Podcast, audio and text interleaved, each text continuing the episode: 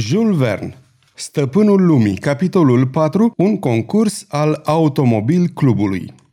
Avea să fie dezvăluit într-o zi misterului Great Erie ca urmare a unor întâmplări dificil de prevăzut. Asta numai viitorul putea să o hotărească. Exista un interes de prim ordin ca lucrurile să se petreacă astfel, negreșit, de vreme ce siguranța locuitorilor din respectivul district al Carolinei de Nord depindea poate de dezlegarea acestei taine – oricum, 15 zile mai târziu, atunci când m-am întors la Washington, atenția publicului era solicitată de un fapt cu totul diferit. Acest fapt avea să rămână la fel de misterios ca și fenomenele de pe Great Erie. Pe la mijlocul lunii mai, ziarele din Pennsylvania aduseseră la cunoștința cititorilor lor faptul în chestiune, produs recent în diverse puncte ale statului. De câtva timp, pe drumurile ce treceau prin Pennsylvania, capitala sa, circula un vehicul extraordinar despre care nu-ți puteai da seama nici ce tip este, nici ce formă are, nici măcar ce dimensiuni într-atât de repede se deplasa. Că era vorba de un automobil, în privința asta toată lumea era de acord.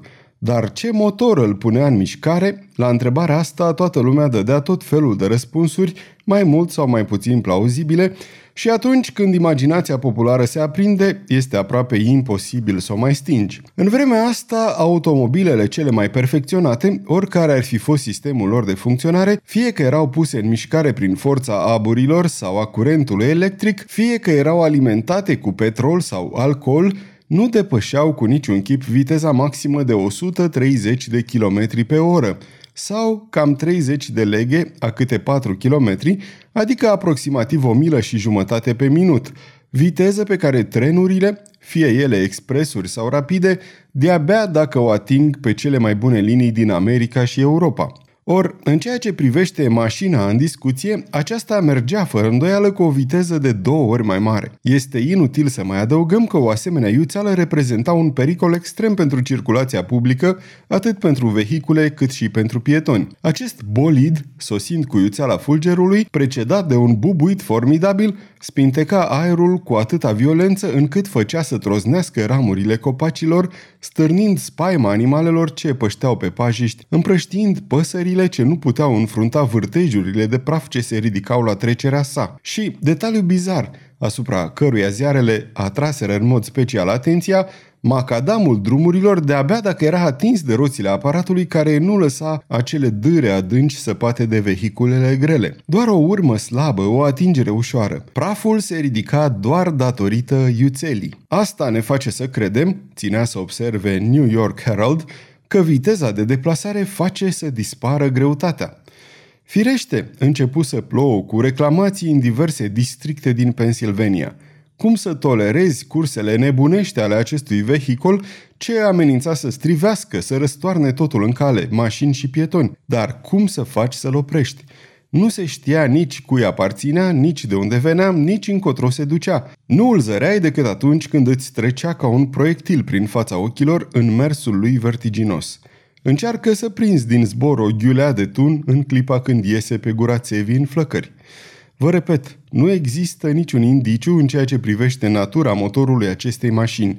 Ceea ce era sigur, ceea ce se constatase, era că nu lăsa în urma ei niciun fir de fum, nici o dâră de aburi, niciun miros de petrol sau de ulei mineral, de unde toată lumea trase concluzia că era vorba de un aparat pus în mișcare de forța curentului electric, ai cărui acumulatori, de un model necunoscut, emanau un fluid, ca să spunem așa, inepuizabil.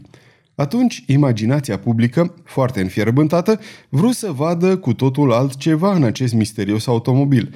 Era un vehicul supranatural, mânat de un spectru, de unul dintre vizitii din iad, o arătare venită de pe lumea cealaltă. Un monstru scăpat din cine știe ce menagerie teratologică, ba chiar pentru a-i da o singură întruchipare, de diavolul în persoană, Belzebut, Astaroth, care se putea sustrage oricărei intervenții omenești grație puterii sale satanice infinite și nevăzute. Dar nici satana însuși nu avea dreptul să circule cu această viteză pe drumurile Statelor Unite, fără o autorizație specială, fără un număr de ordine, fără acte în regulă și, desigur, nicio municipalitate n-ar fi consimțit să-i permită 250 pe oră. Așadar, din motive de siguranță publică, trebuia găsit un mijloc de a pune capăt capriciilor nebunești ale acestui șofer mascat. Și nu numai Pennsylvania sluji ca velodrom acestor excentricități sportive. Rapoartele poliției nu întârziară să semnaleze aparatul și în alte state. În Kentucky, în vecinătatea orașului Frankfurt, în Ohio, în vecinătatea orașului Columbus, în Tennessee, în vecinătatea orașului Nashville, în uh, Missouri, în vecinătatea orașului Jefferson, în sfârșit, în Illinois, pe diferitele drumuri ce duc la Chicago. Acum, întrucât se dăduse alarmă, autorităților municipale le revenea sarcina să ia toate măsurile împotriva acestui pericol public. Să înși faci un aparat lansat cu asemenea viteză, nici nu putea fi vorba de așa ceva. Cel mai sigur era să se ridice pe drumuri baraje solide de care mai devreme sau mai târziu bolidul urma să se ciocnească și să se facă bucăți. Bun, repetau cei neîncrezători, turbatul ăsta o să știe cum să ocolească obstacolele și la nevoie chiar o să sară peste baraje. Și dacă este dracul, în calitate de fost înger, are aripi și nu-i va fi greu să-și ia zborul. Adevărate vorbe de clacă de care nu trebuie să ții seama. De altfel, dacă acest rege al infernului ar fi fost înzestrat cu o pereche de aripi, de ce s-ar mai fi încăpățânat să circule la sol, cu riscul de a strivi trecătorii și nu s-ar înălța mai degrabă în văzduh, ca pasărea cerurilor? Aceasta era în acel moment situația și nu se mai putea prelungi. Preocupate, pe drept cuvânt, de această stare de lucruri, forurile superioare ale poliției din Washington hotărâră să-i pună capăt. Or, iată ce se întâmplă în ultima săptămână a lunii mai, totul părând să arate că Statele Unite scăpaseră de monstrul pe care nimeni nu izbutise să-l prindă. Existau chiar motive îndreptățite de a crede că lumea veche avea să fie scutită de vizita pe care acest automobilist, pe cât de periculos, pe atât de extravagant, o făcuse în lumea nouă. La data aceea, următorul fapt ocupă paginile diverselor ziare din Statele Unite, fiind, după cum e lesne de închipuit, însoțit de numeroase comentarii ale cititorilor. Un concurs urma să fie organizat de Automobile Club în Wisconsin, pe unul dintre drumurile acestui stat cu capitala la Madison – acest drum constituie, pe distanța de 200 de mile, o pistă excelentă, începând de la frontiera de vest, trecând prin Madison și ajungând puțin mai sus de Milwaukee, pe malul lacului Michigan. Doar drumul dintre Nico și Namode, din Japonia, mărginit de chiparoși înalți, îi este superior, întrucât se întinde în linie dreaptă pe o distanță de 82 de kilometri. Un mare număr de mașini, reprezentând cele mai renumite mărci de automobile, se înscriseseră pentru a lua parte la această competiție și se luase hotărârea ca toate tipurile de motoare să fie admise să concureze. Până și motocicliștii puteau participa, disputându-și premiile cu automobiliștii. Aveau deci să fie văzute motocicletele Harter și Dietrich, luându-se la întrecere cu mașinile ușoare produse de Gobron și Brile, frații Renault, Richard Brassier, De Caville, Dareuc, Alder, Bayrand Clement, Chenin și Walker, cu mașinile de tip Gilles Forest, Harvard și Watson, cu mașinile grele Morse, Mercedes Charon Girardot Voigt, Hotkins, Pankard Leveson, Die Bouton, Garnet Serpole, Turco Meri, Hirschler și Lobano, etc., de toate naționalitățile – Suma la care se ridicau premiile era considerabilă, peste 50.000 de dolari, așa că nu exista nicio îndoială că aveau să fie viu disputate. După cum se vede, cei mai cunoscuți fabricanți se găsiseră să răspundă la invitația automobil clubului, trimițând tipurile cele mai perfecționate de automobile. Erau vreo 40 de sisteme diferite, cu vapor de apă, cu petrol, alcool, curent electric, toate dovedindu-și calitățile în numeroase curse memorabile. După calculele făcute, pe baza vitezei maxime ce putea fi obținută, 130 până la 140 de km pe oră, cursa nu avea să dureze mai mult de 3 ore pentru acest parcurs de 200 de mile. Așa că, în dimineața zilei de 30 mai, pentru a evita orice pericol, autoritățile din Wisconsin interziseseră circulația între frontiera de vest și Milwaukee. Așadar, orice accident era exclus, în afara acelora pe care le-ar fi putut produce concurenții în focul întrecerii. Asta însă era treaba lor, cum se spune cu plăcere. Dar, datorită înțeleptorilor măsuri de prevedere luate, nici vehiculele, nici pietonii nu aveau de ce să se teamă. Se aduna o mulțime de lume și nu numai din Wisconsin, mai multe mii de curioși veniră într-un suflet din statele învecinate, din Michigan, din Iowa, din Indiana, chiar din statul New York – se înțelege de la sine că printre acești amatori de competiții sportive figurau și numeroși străini, englezi, francezi, nemți, austrieci și, dintr-un sentiment cât se poate de firesc, fiecare dorea victoria unui conațional de-al lui. Trebuie menționat, de asemenea, că, întrucât această cursă avea loc în Statele Unite, patria mirifică a celor mai înfocați amatori de pariuri de pe lumea asta, se puseseră o mulțime de rămășaguri, sub multiple forme și pe sume extrem de mari – Agenți speciali le primeau. Numărul lor sporise considerabil în noul continent odată cu ultima săptămână a lunii mai, iar valoarea lor se ridica la sute de mii de dolari. Semnalul de plecare urma să fie dat la orele 8 dimineața de un cronometror. Pentru a evita îmbulzeala de la start și accidentele ce s-ar fi putut produce în urma ei, automobiliștii trebuiau să plece unul după altul la interval de două minute pe această șosea cu marginile înnegrite de mulțimea spectatorilor. Marele premiu avea să revină mașinii ce avea să acopere în minimum de timp distanța dintre frontiera de vest și Milwaukee. Primele 10 mașini traseră la sorți plecarea între orele 8 și 8 și 20. Cu siguranță, dacă nu avea să survine vreun accident, ele urmau să ajungă la țintă înainte de orele 11. Celelalte veneau în ordinea stabilită de sorți. Agenții de poliție supravegheau drumul din jumătate în jumătate de milă.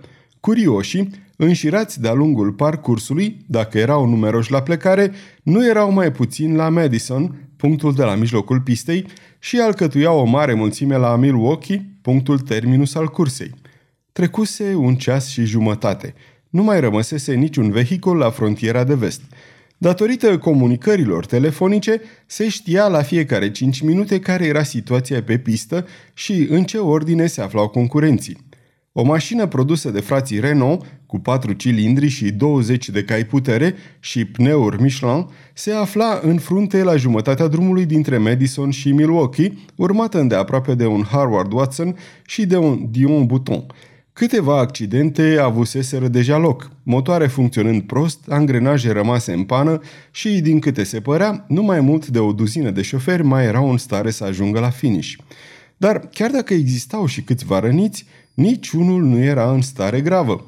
De altfel, chiar dacă ar fi murit cineva, n-ar fi fost decât un detaliu fără mare importanță în această țară uimitoare care este America – după cum ușor vă puteți da seama, locul în care pasiunile și curiozitatea aveau să se deslănțuie cu toată intensitatea urma să fie în apropiere de Milwaukee.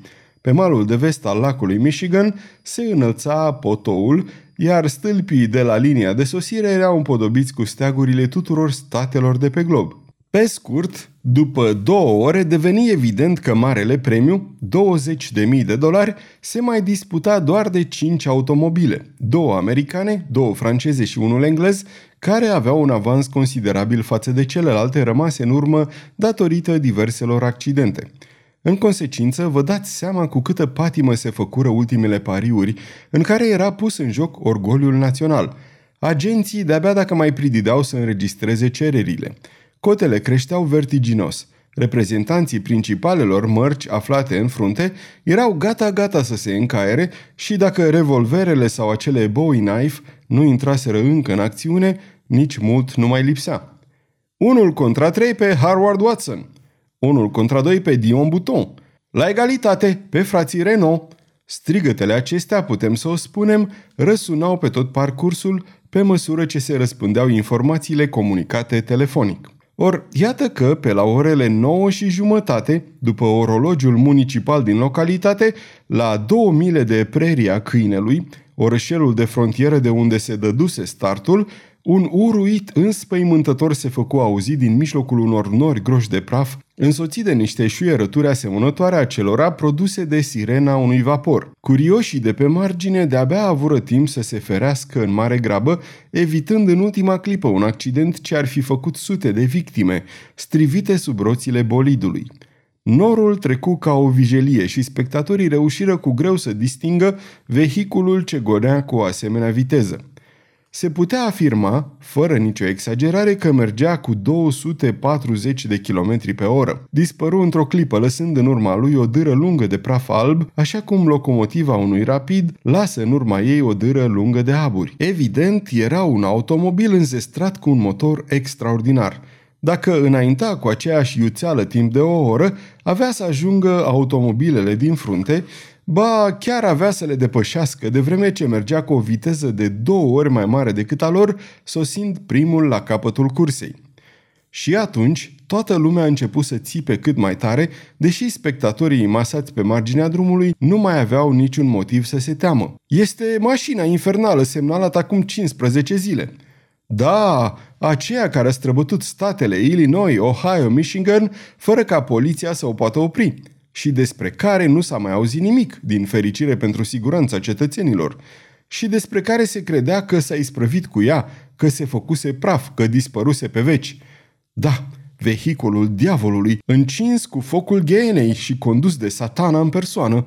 Într-adevăr, dacă nu era diavolul, cine putea fi acest șofer misterios conducând cu o iuțeală de necrezut această numai puțin misterioasă mașină, dar, cel puțin, ceea ce părea în afară de orice îndoială era faptul că mașina ce gonea în clipa de față spre Madison era una și aceeași cu vehiculul ce intrase deja în atenția tuturor și căruia agenții nu izbutiră cu niciun chip să-i dea de urmă.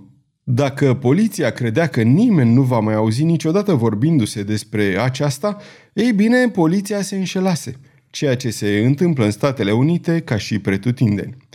Atunci, după ce trecu primul moment de stupoare, cei mai ageri la minte se repeziră la telefon să prevină diversele stații de pe parcurs de pericolul ce amenința pe automobiliștii înșirați pe pistă atunci când șoferul misterios ce conducea acest bolid avea să se năpustească asupra lor ca o avalanșă. Automobilele concurenților puteau să fie strivite, sfărmate, nimicite și cine știe dacă, din această coliziune, necunoscutul nu avea să scape teafăr și nevătămat. La urma urmei, părea să fie atât de iscusit acest șofer printre șoferi, părea să-și manevreze mașina cu atâta siguranță de sine, de plin stăpân pe ochii și pe mâinile lui, încât avea de sigur să știe cum să se ferească de orice obstacol i-ar fi ieșit în cale, în orice caz, dacă autoritățile din Wisconsin luaseră toate măsurile ca drumul să fie exclusiv la dispoziția participanților la concursul automobilistic internațional, acum situația nu se mai prezenta deloc la fel. Și iată ce relatară participanții la cursă, preveniți telefonic, și care se văzură siliți să renunțe la lupta pentru marele premiu al automobil clubului. Potrivit estimărilor lor, acest vehicul miraculos nu mergea cu mai puțin de 130 de mile pe oră. Atât de mare era viteza lui în momentul în care îi depășea, încât de-abia dacă reușiră să distingă forma mașinii, un soi de fus lung cam de 10 metri. Roțile se învârteau atât de repede încât spițele nici nu se zăreau. Altfel nu lăsa în urma lui nici abur, nici fum și niciun fel de miros. În ceea ce îl privește pe șofer, închis în interiorul automobilului său, le fusese imposibil să-l vadă, așa că rămânea la fel de necunoscut ca atunci când fusese semnalat pentru prima oară pe drumurile Statelor Unite. Milwaukee fusese prevenit telefonic de sosirea acestui outsider. Vă puteți ușor imagina emoția cu care fu primită această veste – mai întâi de toate, se gândiră să oprească acest proiectil ridicând în mijlocul drumului un baraj de care să se izbească și să se facă țândări. Dar mai avea oare vreme? Nu trebuia să apară dintr-o clipă în alta chiar șoferul? La ce bun de altfel că în cele din urmă nu putea fi silit să-și întrerupă Volens Ot Nolens cursa nebunească pentru că drumul dădea în lacul Michigan și nu avea cum să meargă mai departe decât dacă s-ar fi metamorfozat într-un aparat de navigație. Acestea erau gândurile spectatorilor grupați la intrarea în Milwaukee după ce se îndepărtaseră precauți de marginea drumului, plasându-se la o distanță suficient de mare ca să nu fie măturați de această vijelie. Apoi, și aici, ca și la preria câinelui, ca și la Madison, începură să circule ipotezele cele mai extravagante. Și acei care nu vroiau să admită cu niciun chip că misteriosul șofer era chiar dracul în persoană, nu respingeau ideea că ar putea fi cine știe ce monstru apocaliptic. Acum, curioși așteptau apariția automobilului semnalat nu din minut în minut, ci din secundă în secundă. Or nu era încă ora 11 când un uruit îndepărtat se făcu auzit pe drum, iar praful se ridică, rotindu-se învolburat în văzduh. Fluierături ascuțite sfâșiară aerul, invitând spectatorii să se ferească din calea monstrului. Vehiculul nu își încetinea viteza. Totuși, lacul Michigan se afla doar la o jumătate de milă și dacă o ținea tot așa, avea să se prăbușească în apele sale. Ori poate că șoferul nu mai era stăpân pe mașina lui? În curând nu mai există nicio îndoială în această privință. Iute ca fulgerul, vehiculul ajunse în preajma orașului Milwaukee. Dar după ce depăși localitatea, ce se întâmplă cu el? Ajunsese oare pe fundul lacului Michigan? În orice caz, după ce dispăru după cotul drumului, nimeni nu mai găsi niciodată vreo urmă a trecerii sale. Sfârșitul capitolului 4 aceasta este o înregistrare Cărțiaudio.eu. Această înregistrare este citită cu respectarea legislației în vigoare pentru site-ul www.cărțiaudio.eu. Copierea, repostarea, modificarea, multiplicarea, vânzarea, închirierea sau difuzarea acestei înregistrări fără acordul scris al Cărțiaudio.eu constituie infracțiune și se pedepsește conform legislației în vigoare. Pentru noutăți, vă invităm să vizitați site-ul nostru www.cărțiaudio.eu sau aplicația noastră responsivă pentru dispozitive mobile la adresa abonat.cărțiaudio.eu. Dacă vă place să ascultați cât mai multe cărți gratuite citite de mine, Valentin, sau de naratorii noștri voluntari, Vă invit să ne susțineți dând share pe conturile dumneavoastră de social media cărților noastre, dându-ne un like și, nu în ultimul rând, abonându-vă la canalele noastre de YouTube. Toate înregistrările Cărțiaudio.eu sunt din domeniul public și anume au trecut mai mult de 70 de ani de la moartea autorului și astfel opera a trecut în domeniul public. Nu se mai plătesc drepturi de autor pentru înregistrarea acestor opere. Puteți să îi susțineți prin donații pe naratorii noștri voluntari – dacă aveți o voce frumoasă, puteți deveni la rândul dumneavoastră narator voluntar în cadrul proiectului nostru. În anumite condiții, puteți chiar câștiga bani citind opere în cadrul site-ului nostru. Vă mulțumesc și vă doresc audiție plăcută în continuare!